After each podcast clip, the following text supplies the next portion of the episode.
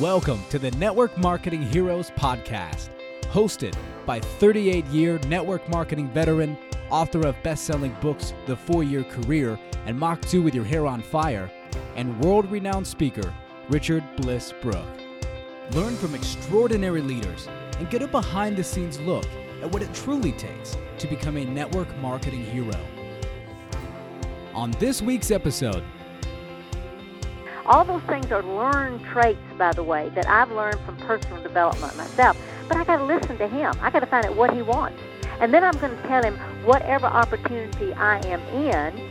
And, and this is when I train for companies. I find out what they have to offer that will make a difference in somebody else's life. Stay tuned after this episode for an exclusive discount code to get 10% off Richard's tools at blissbusiness.com.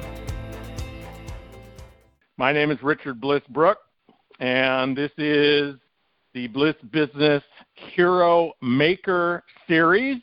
Every other Wednesday at 6 p.m. Pacific Time, I interview somebody in the network marketing community that has built an extraordinary four year career, somebody that has personally sponsored enough people to gather around enough leaders to get their team into momentum and grow it into the thousands so that they have what we call in the four year career asset income. They've actually built a business worth, in terms of its residual income, millions of dollars. And every once in a while, we grab somebody that is actually inspired and coached and led people to do that. And when we find somebody of that caliber that we get to interview, then we call it a hero maker call. And I have to tell you, I've been doing these calls every other week for three years straight. And tonight is the pinnacle of my interviews. I get to I get to interview one of my heroes in life, one of my mentors, one of my very favorite leaders, coaches, the person that makes me laugh the most when I'm in the audience, the person who sat me down at a lunch spot in San Diego about three years ago and gave me a little bit of relationship advice, which was kind of hard, like uh, was kind of like a ball peen hammer between my eyes. She rapped me really hard right between my eyes, and I ended up married to the love of my life. I, I, I uh, in no small part because of Rita's lovingly coaching. But tonight I have the opportunity to interview and bring to you Rita Davenport. And before I bring her on and start quizzing her about stuff I want to have her talk about, I'm just going to tell you a little bit about her for those of you that don't know her. She just last week celebrated her 50th wedding anniversary to David. I got this beautiful card in the mail, a picture of them the day they got married, two pictures actually. Beautiful card. Awesome, awesome couple. But this lady has done some extraordinary things in her life. She's an internationally recognized expert in the principles of success, the secrets of network marketing, time management, goal setting, self esteem building. She was uh, the president of Arbonne International for 20 years and led that company from a small company to an international giant in our profession. And there are just hundreds of thousands of women around the world that whose lives have been changed just because they had the, the opportunity to listen and be touched by the heart of Rita. She's been featured in People Magazine, Success Magazine, Networking Times, The Wall Street Journal. She's been on over 200 radio and TV shows, including ABC's Good Morning America, NBC's Today Show. For 15 years, she produced and hosted her own award winning TV show called Success Strategies that was viewed in over 32 million homes. She's written three books that have sold over a million copies, including her bestseller, Making Time and Making Money. She's in the National Speakers Association Hall of Fame, done over a thousand seminars globally, and shared the stage with John Maxwell, Jack Canfield, Ross Shafer, Connie Podesta, Emma Erma Bombeck, Og Dr. Joyce Brothers, Tom Hopkins, Zig Ziglar, Les Brown, Mark Victor Hansen, and Richard Brooks somewhere along there. her newest book, and perhaps her best book and most extraordinary book, is Sunny Side Up. And um, so, for those of you that are not in Arbonne and represent companies in our space, whether they're network marketing or even your employer, non network marketing employers. If you have not had the opportunity to have Rita grace your stage, I encourage you to lobby whoever makes the decision for people to be hired to come and speak at your national convention or your regional events, whether you're a network marketing or you work for somebody that just has a lot of employees. This woman is a life changer. She's absolutely hysterical on stage, but every one of her pieces of humor are, is loaded with wisdom, and there isn't anybody better that you can bring in to stir the troops than Rita Davenport. So if you haven't read her books, uh, get her books. You can get them at ritadavenport.com. Uh, if you want her to speak, um, she'll probably tell you how you can do that. But she is managed by Success Partners, uh, which is the owner of Success Magazine. We can get you in touch with them if you want to hire her. And that's what I have to say about my beautiful friend, Aww. Rita Davenport. And now we can cut right to it, providing she's still here. Rita. Yeah, I'm here. I was just going to say after that introduction, on the seventh day I rested, but I thought you said quite a bit. oh my you are go- you are totally goddess like. I I quit I quit covering some of your story. You got so many accomplishments. I it'd take the whole hour just to run over run through them. I, All right, lady. Let's get into it. I want to hear some stories. So you have you have created an extraordinary life. You have created the kind of life that many women aspire to, perhaps not living as large as you have lived, but you know what your story provides women is they may not want to do what you've done with your life, but whatever they do want to do, your life provides an inspiration for them that that if you can do what you've done, they can certainly do what they are envisioning doing, including building a nice little income in network marketing. But I want to go back to your childhood. I want you to tell us um, who was Rita Davenport before she was Rita Davenport. Well, it's funny. I, I'm just reflecting back. I remember, Richard, we were raised really poor. There's a difference in poor and poor. Poor is much worse off than poor, but we were poor. And uh, I remember hearing my grandpa had to go on old age assistance, and I was about six years old, and I remember sitting on the front steps in College Grove, Tennessee, and I just love my grandpa. You know, the reason grandkids are so close close to their grandparents is because they share a common enemy. But I really did, really did love him and I couldn't understand how you have to go on welfare. I mean, back then you did anything not to go on welfare. That was just the last straw.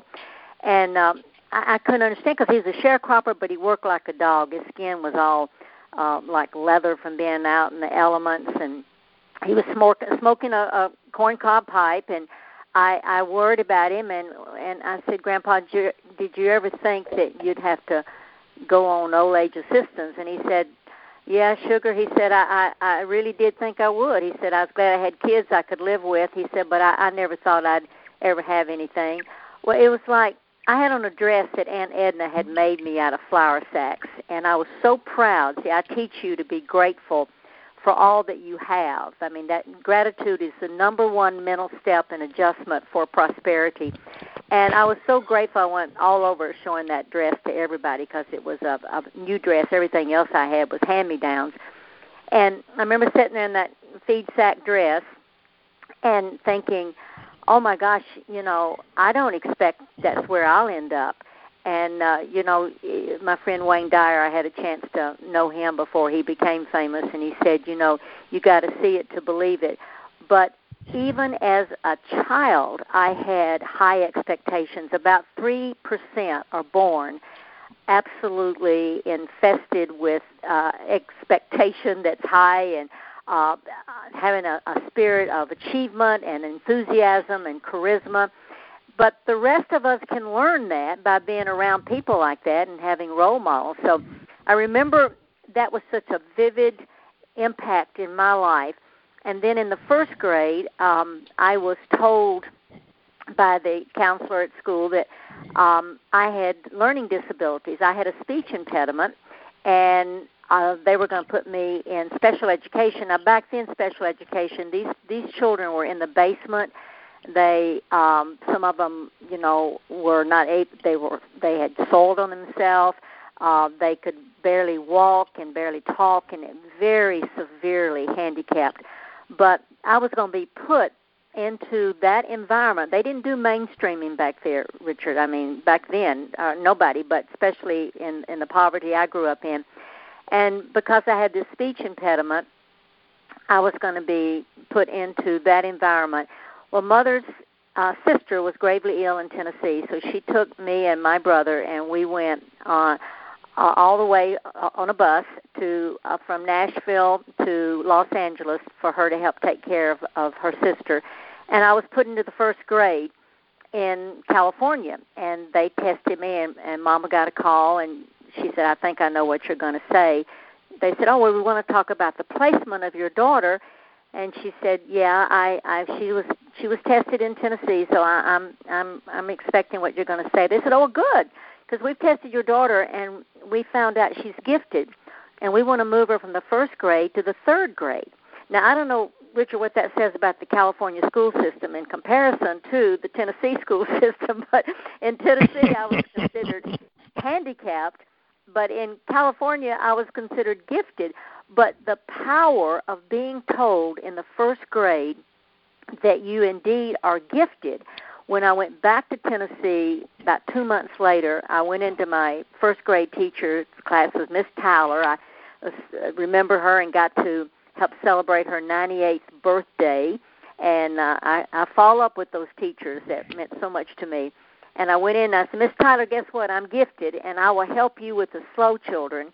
And she said, Rita, you did. You'd help put their little sweaters on and help straighten up their papers and help get them down to the cafeteria. And you, all of a sudden, you came back from California as a gifted child with all this confidence and uh, uh, uh just a transformation. And the lesson, the reason I'm telling all of you this, the importance of this is when you are interacting with people, you tell them that you see their greatness, that you, you that you say, you know, you you are gifted, and, and that's so powerful.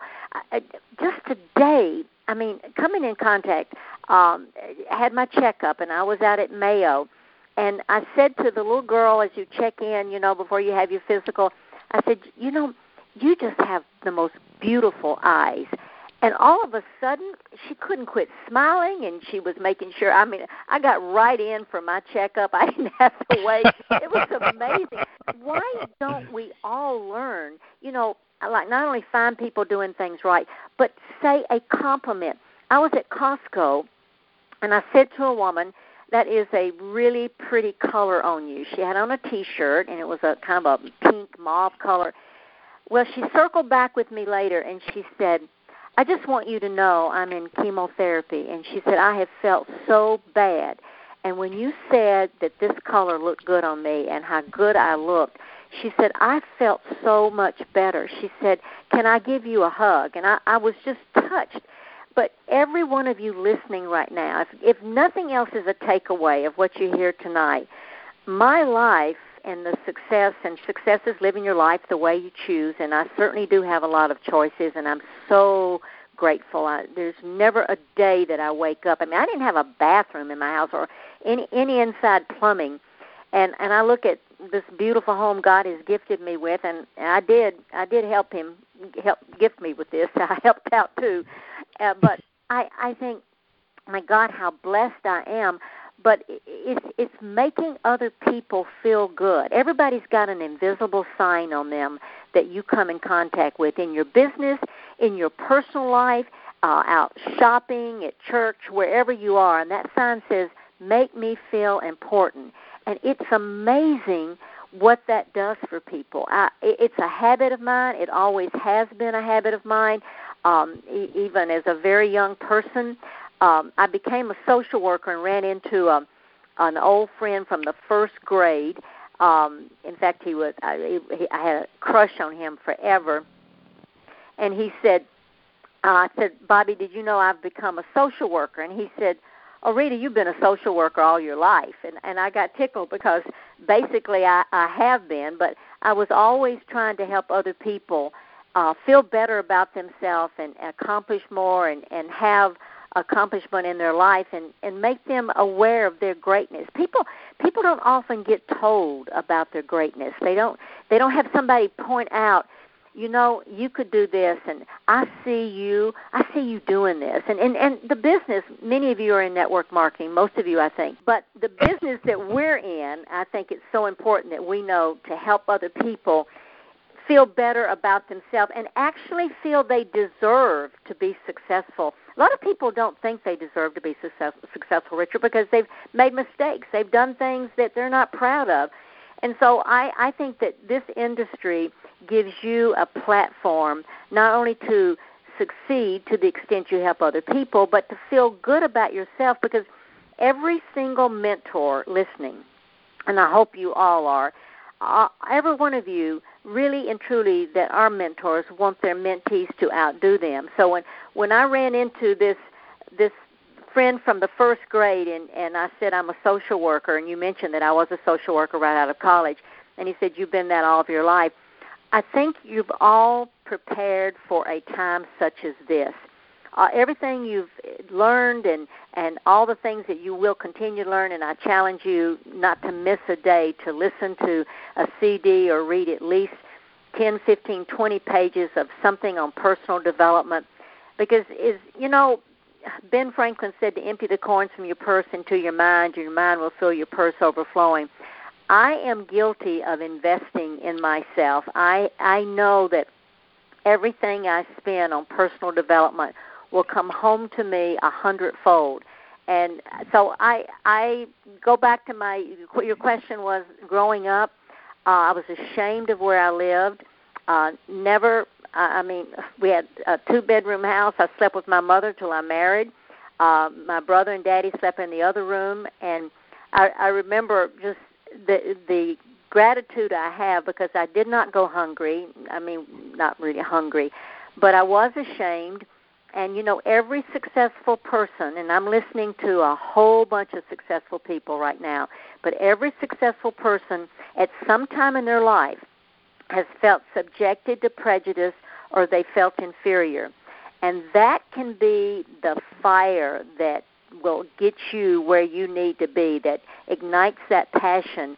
Uh, because I knew that I grew up in poverty, but I knew I was not going to stay in poverty the the thing that salted my oats, and I, I sometimes don't realize people don't know what that term means. You can take a horse to water, but you you know you can't make it drink, but you can put salt in its oats. And the thing that salted my oats to become successful was that I wanted to take care of my family. I looked around at mom and daddy. Daddy could barely read and write. I have little notes that my daddy wrote. He never even knew how to spell my name. But I keep, you know, my motivation was someday they're going to have a, a nice home. My daddy's going to have a, a new car. In fact, I built my my folks a house when I was still living in an apartment. So I want each of you listening right now to have the motivation to step out of realizing it's not about you and and you really will get fired up when you realize the people that you care about and how you can help them and what difference you can make. So all, all of my life it's been focused toward that and but I was always uh, strong spirited uh, entrepreneur.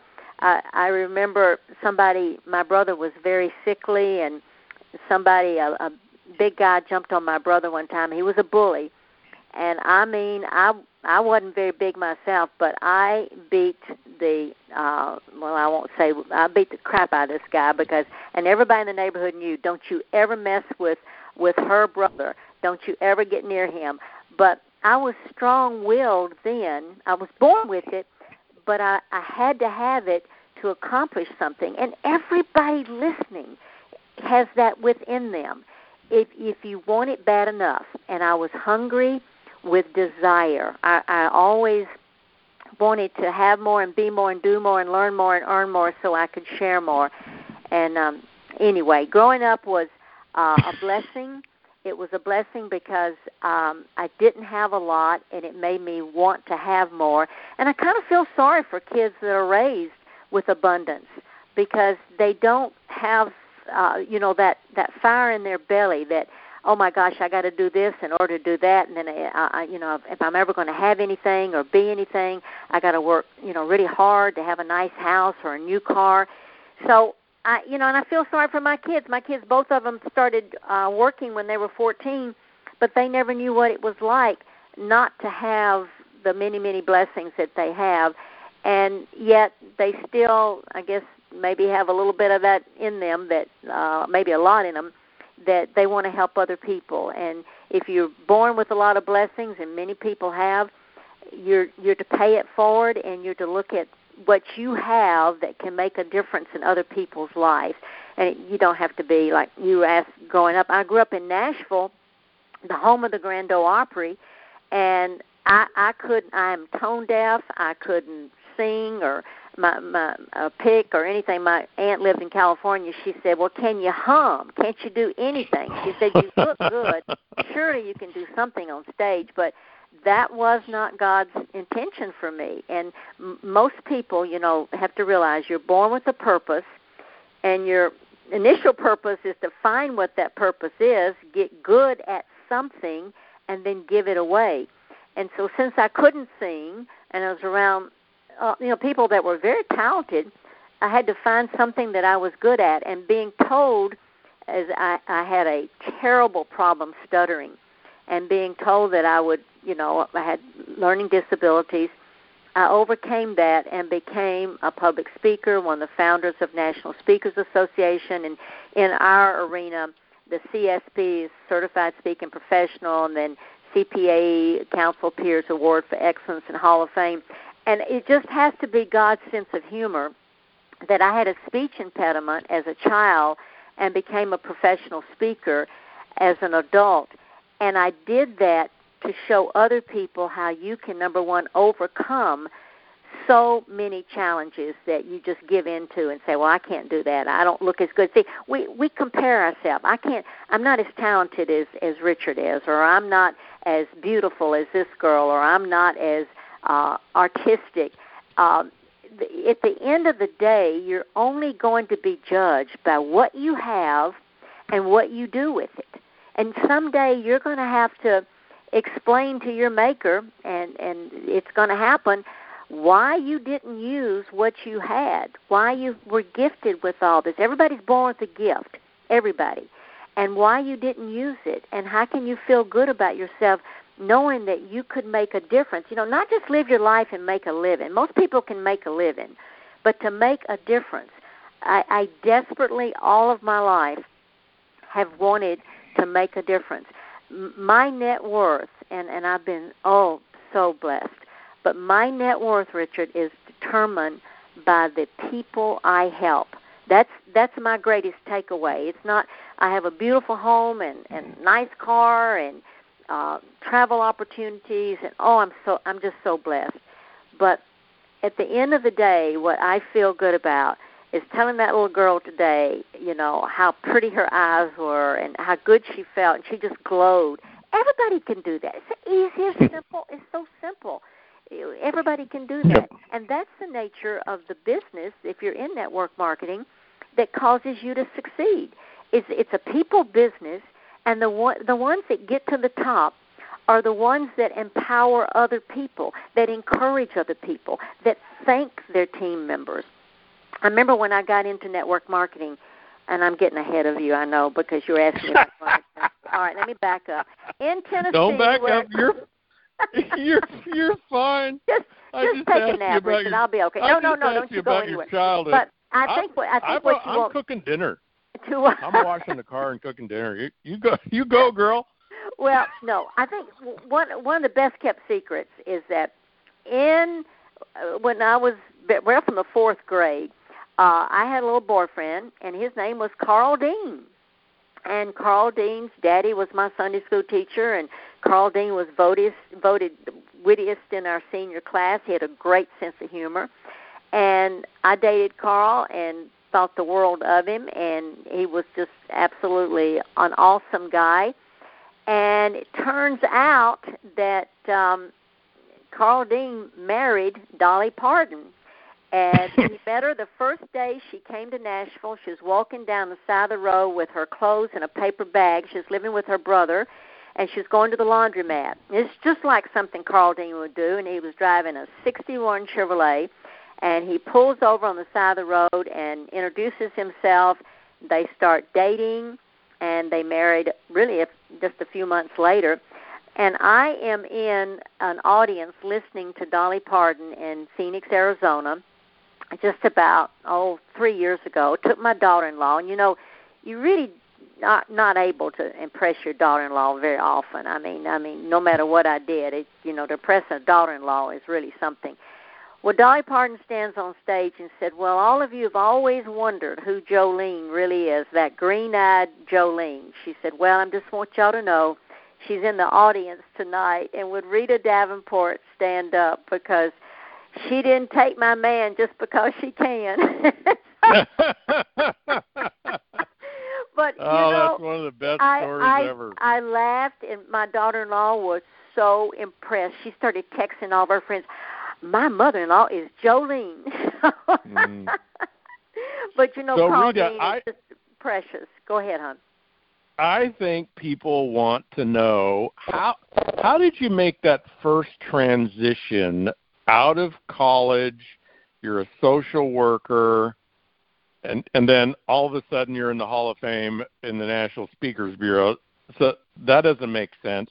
How what what was your first move that gave you traction in speaking and in business and so I know you hosted this TV show where you interviewed people, but but what happened between college and that? Like, what was your well- first move or your first break? Yeah, I went through college in three years. Uh, uh, worked. Uh, I had no no help from my pa- parents, and graduated with honors. Even though I was told not to go to college because I hadn't taken preparatory classes, I didn't pay attention to that. Don't tell me what I can't do. Just tell me, you know, how I can do what I could do and need to do. So when I got out of school, I was a social worker, and then I got into teaching, and um, moved from that. My husband was in the space program, and we moved from Florida to Phoenix, and I got a job at Arizona Public Service. And my job was as a consumer service specialist to teach use and care of appliances, and I was on a television show and I would do all the, you know, the Southern accent has been uh, such a blessing for me. I speak two languages, English and Southern. But first of all, you when you have a Southern accent, you appear to people not threatening and down to earth and friendly. I, that's just the way you're raised. And the people in the in, in Phoenix would say, "Well, bring that Southern lady back on. Let her come on. She's, you know, I would cook recipes and things like that. Had the idea to do the Food Network, and so I was was asked to tell about you know what it was like to interview John Wayne and and all the different uh, gosh uh, any celebrity that you would think of. I mean, I, I interviewed uh, on my show, and so I started being invited to speak about this, and then got to know some speakers, and we started the National Speakers Association. But um, actually, I spoke for um, a charity got a standing ovation. It was um, a health charity here in Phoenix, and they had flown in flown in a speaker from New York, first class. Paid her back then. It was a lot of money. It was about five thousand, and it did not go over that well. I mean, you know, uh, you know, the sun doesn't shine on one dog's tail all the time, and on that Hmm. particular time, it, it wasn't. And, and I got a standing ovation, and the organizer said, "Oh my God, you saved our program." you're the best speaker I ever heard, and we paid somebody else five thousand dollars, and we didn't give you anything. I, I said, "You had a budget of five thousand dollars to pay a speaker, and I did this for free because I, I was always doing free speeches." Well, right then, Richard, I started saying, "I did not speak for free. I mean, does anybody really want to listen to a cheap speaker?" But uh, at that time, whatever I earned, if they didn't have a budget, then they would make a donation to one of the charities I, I help support. And I started uh, speaking just word of mouth. If I speak to an audience and I don't get at least two invitations to speak somewhere else, then I know that I didn't serve that audience well. So it was by I did it. I mean, I, by word of mouth, and um, all of a sudden, I was. I mean, when I did my infomercials, I was doing a hundred and the the most I ever did is 118 speeches in one year. So, being in broadcasting opened the door for me to be seen by a lot of people. And then doing the infomercial, I did the second infomercial. Dr. Shad Helmstetter um, was one of the people that I worked with. He did the first infomercial, What to Say When You Talk to Yourself, and then I did the second one called It's Time for You.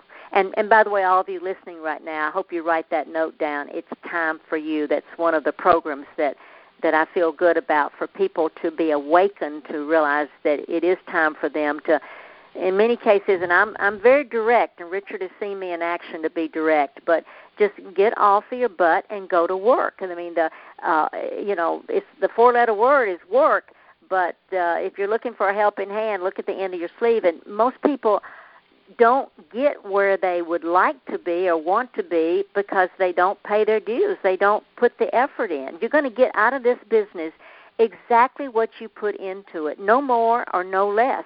And if you're not getting much out of your business right now, and I'm not beating up on you, I'm just going to tell you the truth. I mean, if if you hired me as a coach and if you wanted me to come into your company and speak, you don't want me to sugarcoat it because if if I can't take a business from like with Arbonne, I think it was around three million a year to nine hundred and eighty million dollars a year, and bringing in ninety thousand people a month. If I can't do that for you, I'm letting you down. But I can't do it by just being, you know, uh, sugarcoating everything. I have to be direct and tell you that you've got to make some changes in your behavior and your life, and you've got to want it bad enough. For everybody listening that's got kids, and I know this has nothing to do with your question, Richard, but I'll get back to that. But for everyone, if you want your kids to make something out of themselves, then you make something out of yourself. When I would call, as when I first got into Arbonne, and when I would sponsor people, and uh, somebody would become a district manager, I would call and congratulate them, and I would say, um, do "You have a speakerphone?" And yeah, well, would you get your husband and your kids near the speakerphone because I want them to know how great you are. And I would brag on them and I would just say, oh my goodness, you know, I would let them know to be so proud.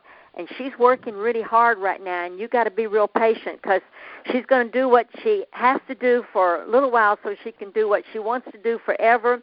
And then I would give gifts, Richard. I was I'll never forget my first check in network marketing was nine dollars, and I was I was uh, working like a banshee. And my husband said, "Oh, this is really going to help us retire someday. This is a big business you've gotten us into." He said, "You're making about nine dollars this month," and I said, "I'll show you." And then the next month I made eighteen dollars. The next month, Richard, eighteen dollars was my override checks and he just laughed and he said, "Oh my goodness." And then when he saw what I was investing in my business, not only my time and passion and excitement, enthusiasm, all that, but I was I was gifting people and and uh you know and people said how much did you spend on gifts I said whatever my credit card could take and he said when he saw the expenses of the gift recognition that I give people that performed in my organization. He says, "Is this a nonprofit you've gotten us into?" because he's hmm. spending so much. But I knew it would pay off, and it did hugely. Right. But uh, I did. I, I was very generous, and uh, I, I get teased about that. But I teach people about tipping the maid and and housekeeping and and hotels, and about you know being very generous with tips. And so one of the tips I'm going to give you is you, you know you you have not because you ask not and get your asking gear. So write that one down too if you're writing notes. Because uh, there's a lot of people looking for what you have to offer that you're not telling them about it, and the reason you don't is that you're afraid you'll be rejected. And oh, good grief, get over that right now, Richard. What question do you have? Go ahead, hon. I want to hear the story about how Donna Johnson approached you about Arbonne. Where were you? What were you doing? How did she connect with you? And how did she interest you in that opportunity? Well, first of all, let me let me explain it the way it happened. She was with Jafra, and I was speaking right. for a company called Jafra. And I sat next to Donna at dinner, and Laura Fletcher, who's a dear, dear friend too, had um, asked Petter Mørck, the founder of Arbonne, to invite me to speak for Arbonne, and I could barely understand Petter because he was from Norway and and um, wasn't that he was kind of hard to understand. But I knew I had this speech coming up, and Donna was telling me, oh gosh, I shouldn't have mentioned another company, but Donna was telling me about her ambition, and I talked to her about the many options that were out there in this industry and I had been studying various ones. I'd spoken for Amway and uh, Herbalife and Tupperware and of course Arbonne because uh, that. But I also spoke for AT and. I spoke for a bunch of com- Apple computers. That that wasn't my niche. Was not direct network marketing and, and really. But Don and I met when she was at a, a company, and we connected. And she was very kind. And Donna was dripping on me. Of course, I knew she was dripping on me, but I was speaking for. Um, I did over, I think, in one year, 30 speeches for Mary Kay, and I really was not a candidate to join an individual business because I had contracts uh, up to three years in advance to speak for companies. And as as impressed as I was with Donna and the opportunity, um, when she had gotten into Arbonne from the first company she was with, and then she let me know where she was because we became friends.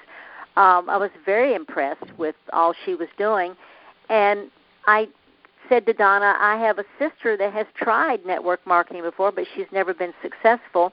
And my sister's husband had open heart surgery, and uh, he was disabled, and and this would have been a, a wonderful opportunity for her. So Donna sponsored my sister into Arbonne. I said, Don, I would love for you to mentor and coach my sister, who has a fourth grade. Uh, uh, uh, she got married at 14, had an eighth grade education, had no confidence, felt like she didn't have the education or the pizzazz, or uh, she was uh, challenged with um, um, not feeling confident in herself. And I said, Donna, I would love if you could work with my sister. And Donna did. I, I wasn't involved in Arbonne at all and Donna worked with my sister.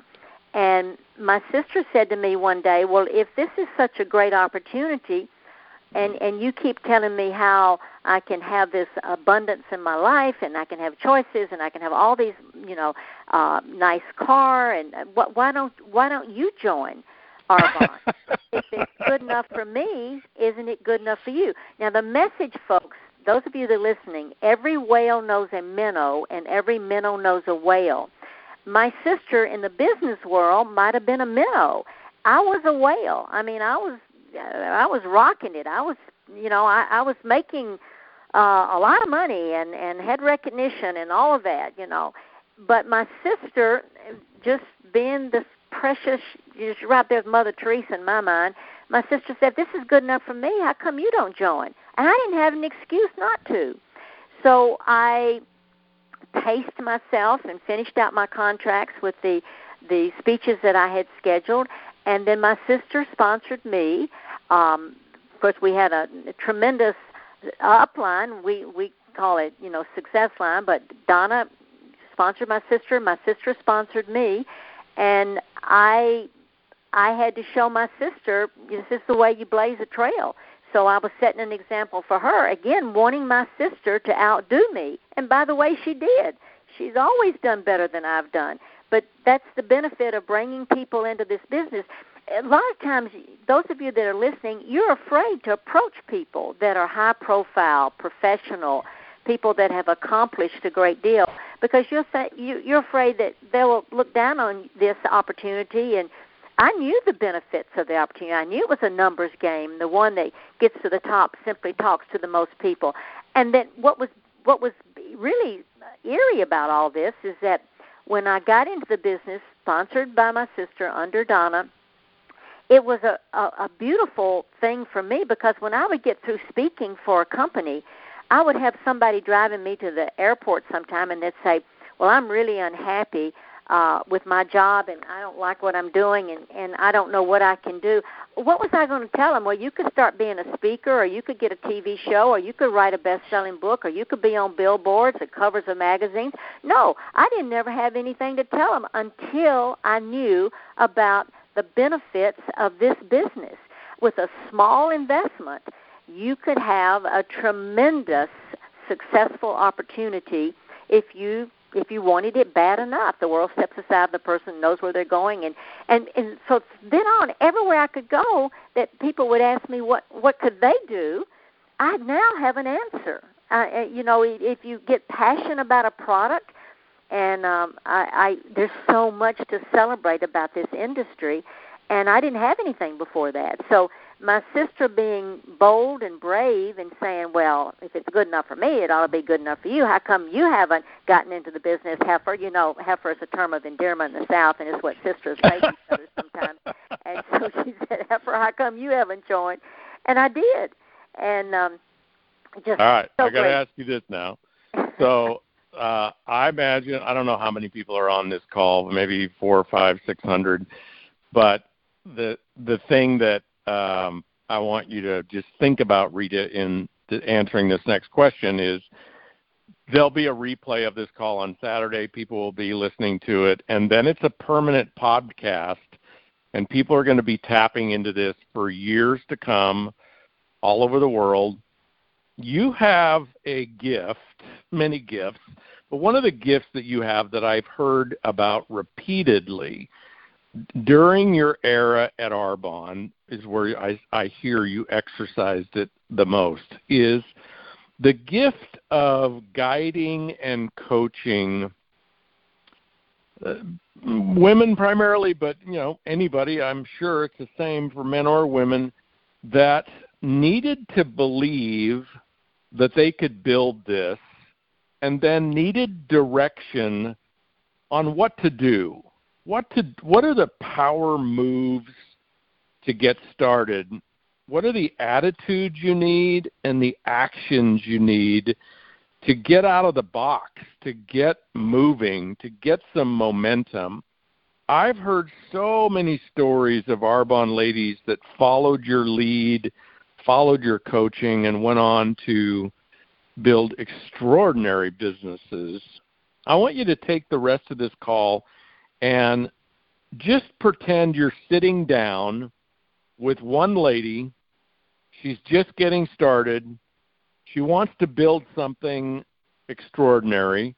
Doesn't have to be, you know, a billion dollar business, but for most people, if they earned an extra thousand to three thousand dollars a month, it would change everything forever. What would you say to me if I was that lady looking to get started and or maybe I'm sitting in front of you because I've been struggling for a couple of years and I need to restart. What would you tell me?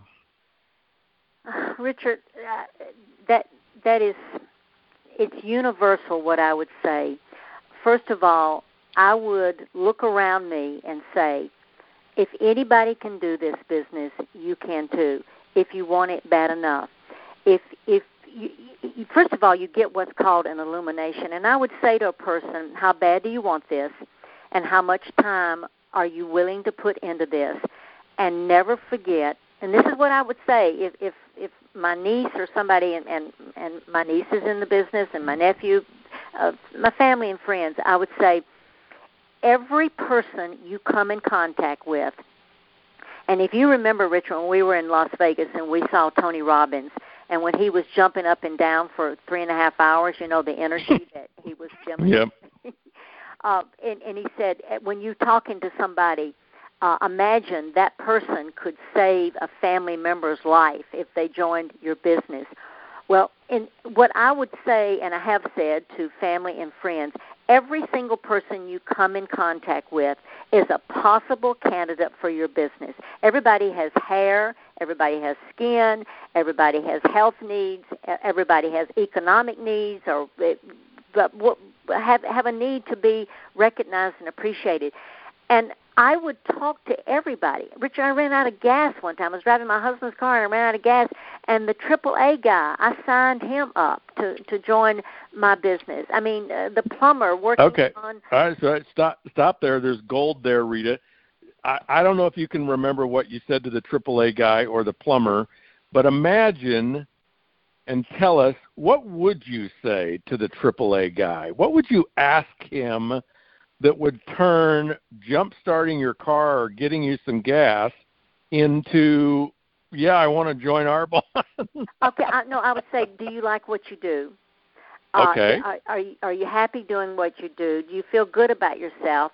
Uh, are you able to have a life of uh, choices? Do, are you able to travel? What do you like to do? What would you if if money wasn't an object? What would you? How would you be spending your time right now? If you if you could live your life the way you choose, what would you be doing? Do you like what you're doing? What would okay, you, stop.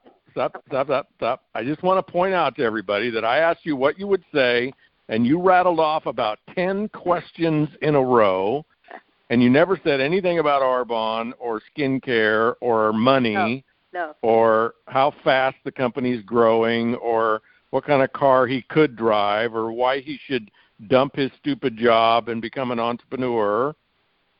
Nothing but questions. But but the re- reason, Richard, as you know, God gave us two ears and one mouth, which means we're supposed to listen twice as much as we talk. That gives me then a direction of what to talk about, what He would like. And then I'm going to talk about how he could get what he would like. But I don't know that until I find out where they are, where they've been, and where they want to go. So I have to listen and as much as you hear me talking, and I am very enthusiastic, and I am very focused, and I'm very determined, and I'm very persistent, and all those things are learned traits, by the way, that I've learned from personal development myself. But I got to listen to him. I got to find out what he wants, and then I'm going to tell him whatever opportunity I am in. And and this is when I train for companies. I find out what they have to offer that will make a difference in somebody else's life. But I have to listen to find out what they want. So what do you want? And I would find out. Okay, well, then then I would give him ideas of how he could invest in himself, how he could start his own business, how I never wanted to own my own business where I had to have the building and I had to have the responsibility for IT and I but all I wanted to do is sell, sponsor and follow up. Could he do that? And then I would say, you know, this is something that you don't have to uh, go out and and uh, get a second mortgage on your house and you don't have to take a huge risk like that. You're going to be able to do these things that you focus on and get results. But I mean, there's not a person that really. When I find out, now there's some bums out there, but you come in contact with me. I don't want anything. You know, I just want to. I just want to step back and be, uh, you know, enabled and uh, welfare and all that stuff. But there are people like that that don't care about. They're not ambitious. Next, uh, what I teach you is the four letter word next because there are people everybody you know you have to realize that whatever you're looking for is looking for you and there are people out there. It's 360 million people in this country right now that have never gotten into if this is our focus audience tonight network marketing. There's there's so many people that and and then those of you that are listening sometimes get a little bit nervous is it saturated? People said oh you know because I, I spoke for amway i guess forty years ago. Um oh you know i've heard about the amway and, and mary kay and tupperware. This entire industry richard for those of you wondering you're you're on the ground floor. I don't know how you can sleep at night because the entire industry is 10% of Walmart. So it's just beginning. So if that doesn't give you an incentive, and I say that to somebody, this is this is an industry that is wide open. It really hasn't even begun to be saturated or as big as it's going to be. So you know, you, I know your point, Richard, and it's it's perfect. Listen to what they want, and then tell what you have that you can offer them, that they can have their desires met, and then you you and then you set an example. I set an example to people. People, you know, it's it's not telling people how to act. It's you acting the way they can be, that, that they admire you and they want to duplicate that. So you have to dress the best you can. You have to be kind. You have to be thoughtful. You have to be um, a fun person to be around, make people laugh and enjoy being around. And if that's not you that's listening right now, act as if. Become that person that you would respect. And how does that person act? And I think that I didn't sell my product, Richard. I sold myself. That was the main thing. And that's what I've said to everyone that has asked me, well, how did you do it? I sold myself. You know, yeah. every time you open your mouth, money goes in and out by what you say. But you're selling yourself by how you conduct yourself, your posture, how you give people hugs, how you give encouragement to people. People want to be around people that make them feel good about themselves. That's what I did. That's All right, two two other tangents because we're we're going to run. We got ten minutes. Oh no! So I, I thought know, we were I know getting you're gonna, started. Oh no! Uh, we are just getting started. We could just go for about three hours. I'm sure most people would stay on. But here's what we can do, Rita, because you have so much gold. I mean, if you're willing, I'll just bring you back because, I mean, you are just getting started. But there's two other things that I want you to address. One, you touched on it once, but I see it as a big missing for post, most people in network marketing. They they they kind of get it in their head that if they were to talk to four or five people a week and do a presentation every couple of weeks that they're going to build something. And we know that's probably not going to happen that you got to talk to a lot more people than that. And people resist that. And would you address that? Would you address like the numbers game and you know, how is the numbers game really a numbers game and yet it's not about just blowing through people. It's a numbers game with love and caring, but it is a numbers game. And what kind of pace do you need to play at to actually build a business? You say, you know, you said earlier the one who makes the most money is the one who talks to the most people. How many people do you need to talk to? How many presentations do you need to do? What's the pace of play that you think people need to commit to to be successful? Well, nothing about this industry and with all the technology and all the Facebook stuff and I call it a lot of times wastebook, Richard. I know the technology and I know how much time people are wasting on the internet and their computer instead of being out there doing the heart to heart, belly to belly interaction with people. You got to be out and about. Zig Ziglar, my dear friend, said you got to circulate to percolate. You have got to be out and about. I've never had but one person knock on my door to join my business, and that happened to be a neighbor that heard what I was doing. So eh, it, it's activity, activity, activity. So I mean, wherever I go, I mean, I, I, I work out three times a week. I'm at actually two different um, fitness places that I go to. I go to church. I, I'm in Charter 100. I'm interacting and I am out there mixing with people constantly. I am a people builder. So I'm out there. And and you have to figure out if you what can you do to broaden your scope of people. First of all, you start with your warm market, of course, and you ask who do you know that would like to have, and you ask that, and and don't be afraid to ask people that you know, because you know this person wouldn't dare join your business, but who do you know that would like to and that's miserable with where the, where they are right now, that have needs and have a family they want to look out for and take care of. So eh, I, I don't know how I don't know how you sleep at night knowing the hundreds of thousands of people that could benefit from what you have and you don't talk about it you then you don't believe in it. Because if you believed in it as much as I did you wouldn't be able not to talk about it. So it and he said well, I'm kind of a shy person. Oh come on get over it right now. I mean I I was very shy as a child but I knew in order to have what I wanted to have in my life I had to expand and broaden myself and stretch and grow and uh, everything that that you need to know about this industry you can learn from watching the people that have done it. I mean how do they conduct themselves? Um what what what are they like? Now that not all of them that i would be, be honest about that are successful do i respect necessarily their lifestyle. I'm not saying that. But the lifestyle that I represented that was important to me and my my being a faith-based person and believing in the blessings and you know the, I, I just I just wanted to always like you asked me the question help other people. I mean th- this business uh, the network marketing business, it, it's the best use that I mean, as a social worker, I, I knew that welfare wasn't the answer, but I knew this was. This is something that if people wanted it, they could figure out by watching other people that do it. How do I connect the dots? It's a cookie cutter technique. Most every company has a system. Learn that system. Use your personality to support that system. But it's I don't know how you could live with yourself and go to bed tonight knowing what you could do that you're not doing. What's that all about? I, I know. I, I know how people could, and I think you addressed it early on in this call, Rita. You laid down one of the most profound pieces of wisdom about how is it that people will go out and talk to a lot of people versus somebody that won't. And what I heard you say that was most profound was that where you found your inspiration was not in yourself and what you wanted for you, but you had a purpose and a vision that was much bigger than you. You wanted to provide freedom and abundance for your family.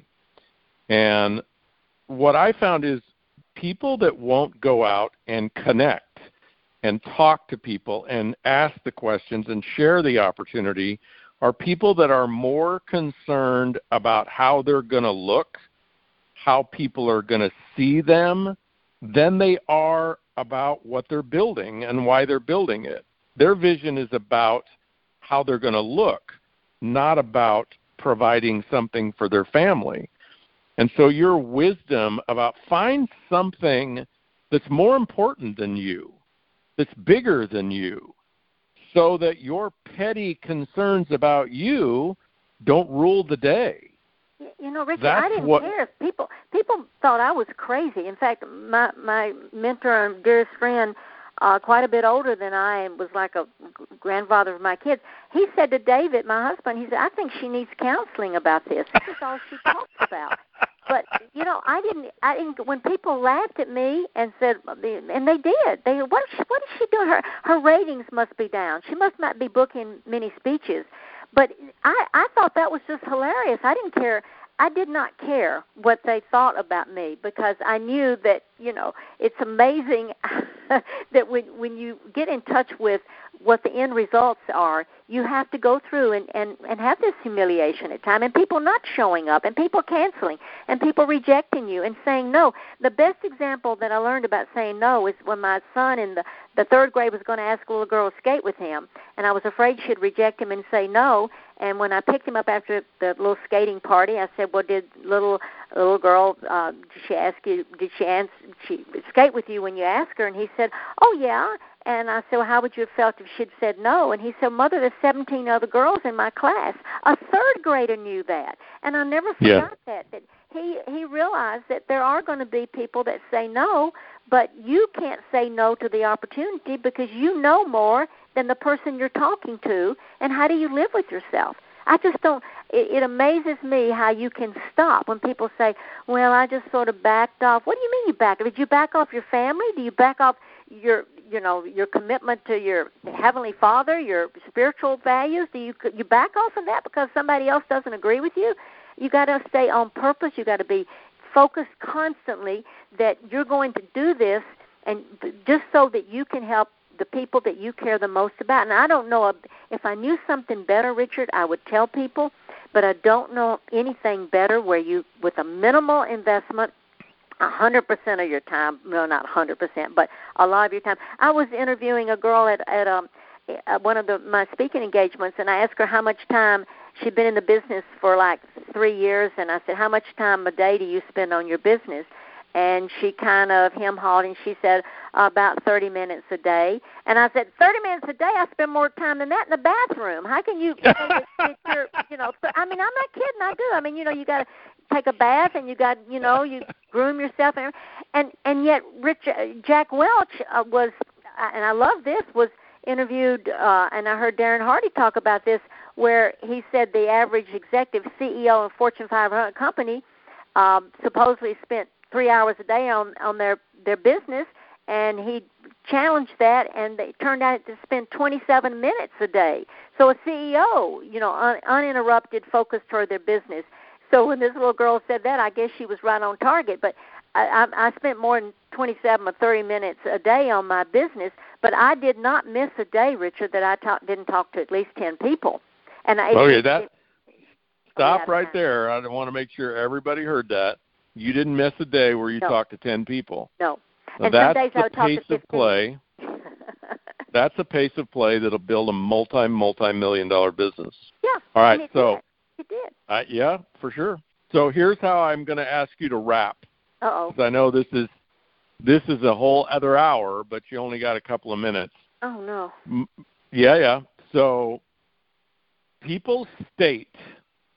So people tell themselves a story, and if the story is of optimism, if it is of success, if, if it's fun, if it's winning, well, then people are standing erect and they're on fire and they're out engaging in the world. But as soon as they start to tell themselves a story about nobody wants to, or I can't, or I'm not enough, they curl up on the couch in the fetal position and it's over. And one of the things that you've been a champion for your whole life, that you've inspired millions of people to to shift is how do you what do you do to ensure that you don't end up on the couch that you don't end up in the fetal position that you don't take yourself out of the game because of some pathetic story that you start telling yourself how do you manage your mind how do ma- how do you manage your state to stay powerful and on fire Well, you just about said it, Richard. You know, mind your mind because energy follows thought. What you think about, you bring about. I I mean, this is so simple and elementary that it's embarrassing. I tell people always keep your desire in your in your mind. Starts with desire. Have an image of what that success is going to be like. Have clearly defined goals. You have to write down your goals with paper and pencil. You can use a magic marker or something, but it's got to be written down. You've got to look at your goals at least 10 times a day, at least 10 times, and especially when you first get up in the morning and before you go to bed at night. And then you've got to raise your expectation. What you expect, what you believe, what you picture is what you're going to get, no more and no less. And then you got to back that up with faith, which is the opposite of fear, faith and belief. What do you believe? Results are directly related to the amount of faith and the belief that you have, that you possess. And that faith and belief, you constantly fuel it with what I just got through talking about your expectations, your goals, your images, the desire. And then you got to act. With your mind, with your idea in your mind's eye, you have to act on that goal and idea that you have. Then you got to learn to give.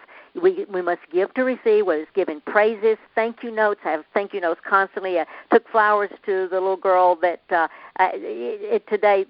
Not long story, but anyway, I learned. I've learned to give, and then you you got to be willing to receive. A lot of you listening right now don't have what you truly would like to have or deserve to have or need to have because you don't feel worthy. When somebody gives you a compliment, just say thank you. Don't don't say, oh yeah, but this dress, this whole thing, you know, and I, I don't deserve. Don't give me that. No, no. Just say thank you because you might not have done anything for that person, but you did for somebody else, and what goes around comes around. And then have gratitude. Be grateful that you're in a, a company that offers you an opportunity to have a life that you can have a life of of abundance and choices and you can give and you can help and you can pay it forward because a lot of people in dead end situations where they don't have these choices and look at you. Look at you. How dare you not do this?